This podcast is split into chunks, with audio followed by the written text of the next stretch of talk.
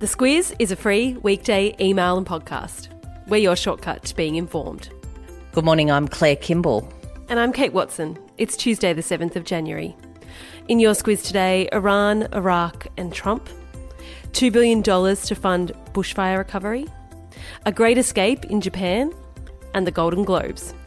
This is your Squiz today.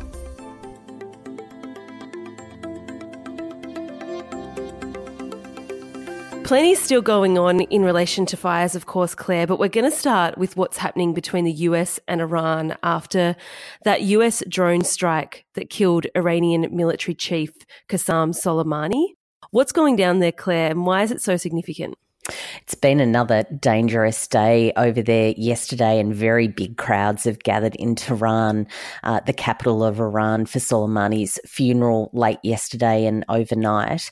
Uh, so, to come up to speed, what's happened is that Donald Trump has made a lot more threats, not just towards Iran, but also to Iraq. That's because Iran yesterday announced that it's going to walk away from the international deal that restricts its nuclear capabilities. That's a deal that the US had already walked away from, uh, but it doesn't much like its rhetoric about why it wants to develop its nuclear capabilities and the threats that that will have to the West and to the US.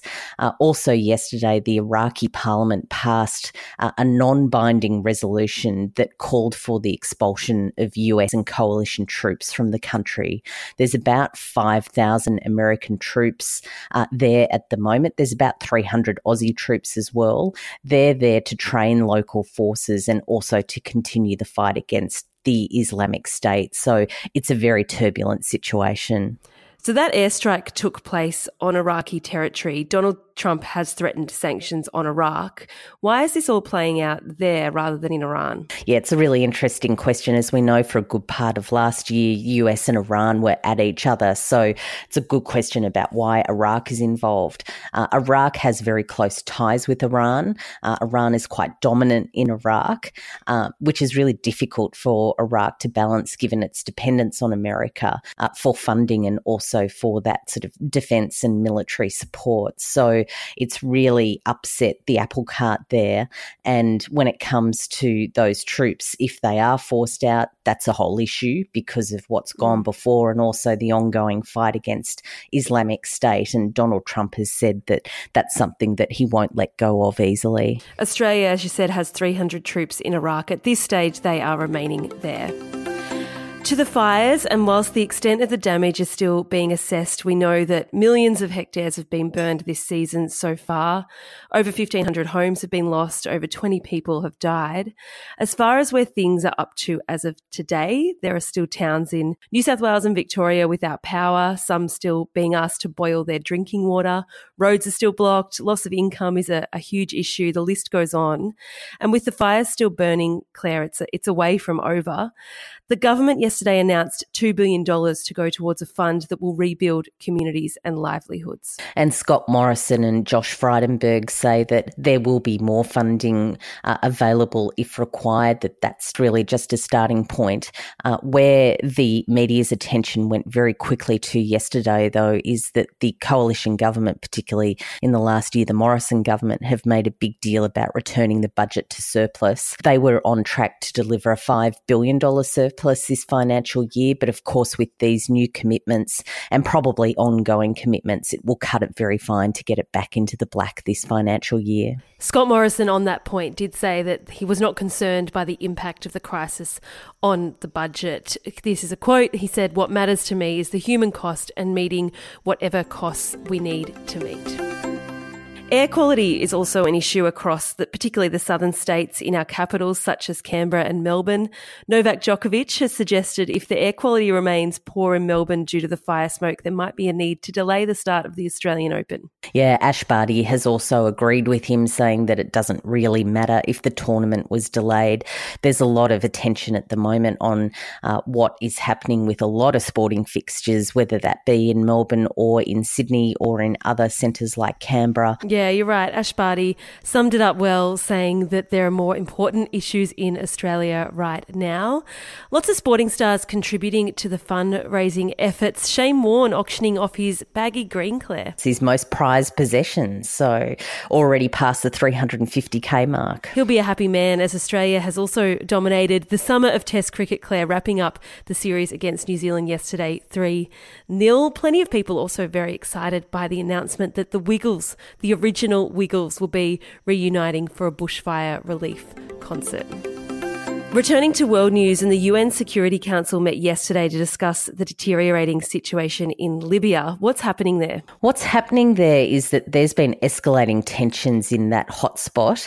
Uh, the UN backed Libyan government is fighting off efforts from a rebel group called the Libyan National Army that wants to take control of the country. Uh, there's been ongoing uh, and ramping up of that tension. Uh, Turkey said yesterday that it's going to start sending troops to support that UN backed government. Uh, some of the neighbouring countries there, though, are concerned about that, saying that it's going to further destabilise that situation. And how is a horse bred by John Singleton caught up in the crisis? It's a very good question, Kate. Uh, yeah. Churchill, yeah, Churchill Downs is a prize stallion uh, that has been at stud in Libya uh, outside of Tripoli.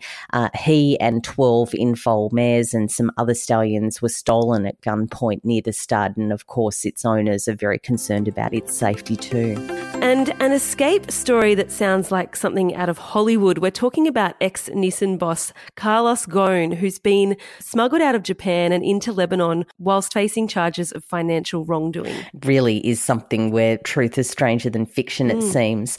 Uh, not just um, smuggled, he was put inside a big black musical case, uh, and then after a sprint across the country, country smuggled onto a private jet and taken out of the country.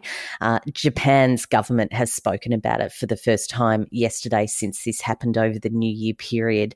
They say that they need to tighten up their rules for the for departing the country, which seems a fair response. Yeah, amazing.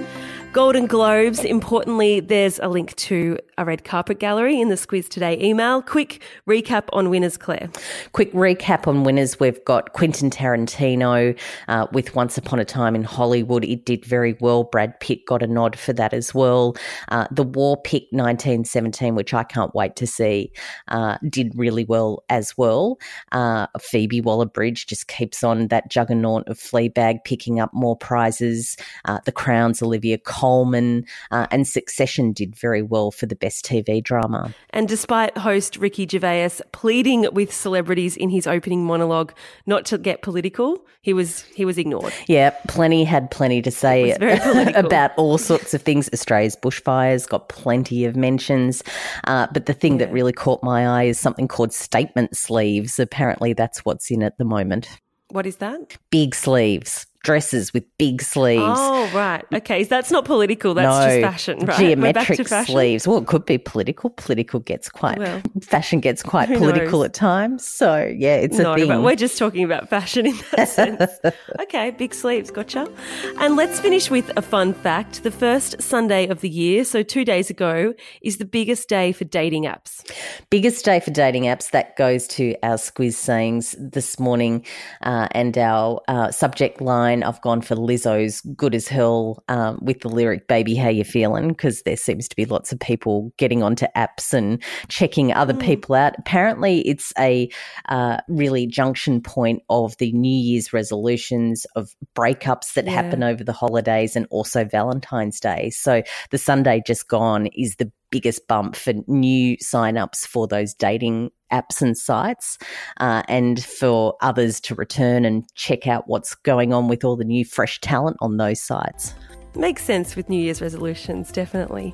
Finally, before we finish, in your episode notes, there's a link outlining where to make a donation to help those many, many communities affected by the bushfires. We'll also pop that up on our socials Facebook, Instagram. I think that's all from us today. We'll chat to you tomorrow. The Squiz is a free weekday email and podcast. We're your shortcut to being informed. Sign up at thesquiz.com.au. message now from our podcast partner, Sunbeam. With so many unhealthy snacks on offer, it can be hard to find something to keep your kids satisfied and happy. Sunbeam's dried fruit and cheese chilled snacks contain only real fruit and real cheese, with no artificial colours or flavours. And they're a great source of calcium. It's a snack you can feel good about giving them while you're on the go. Pick up a pack today in the dairy fridge at your local Woolworths, Coles, or independent retailer.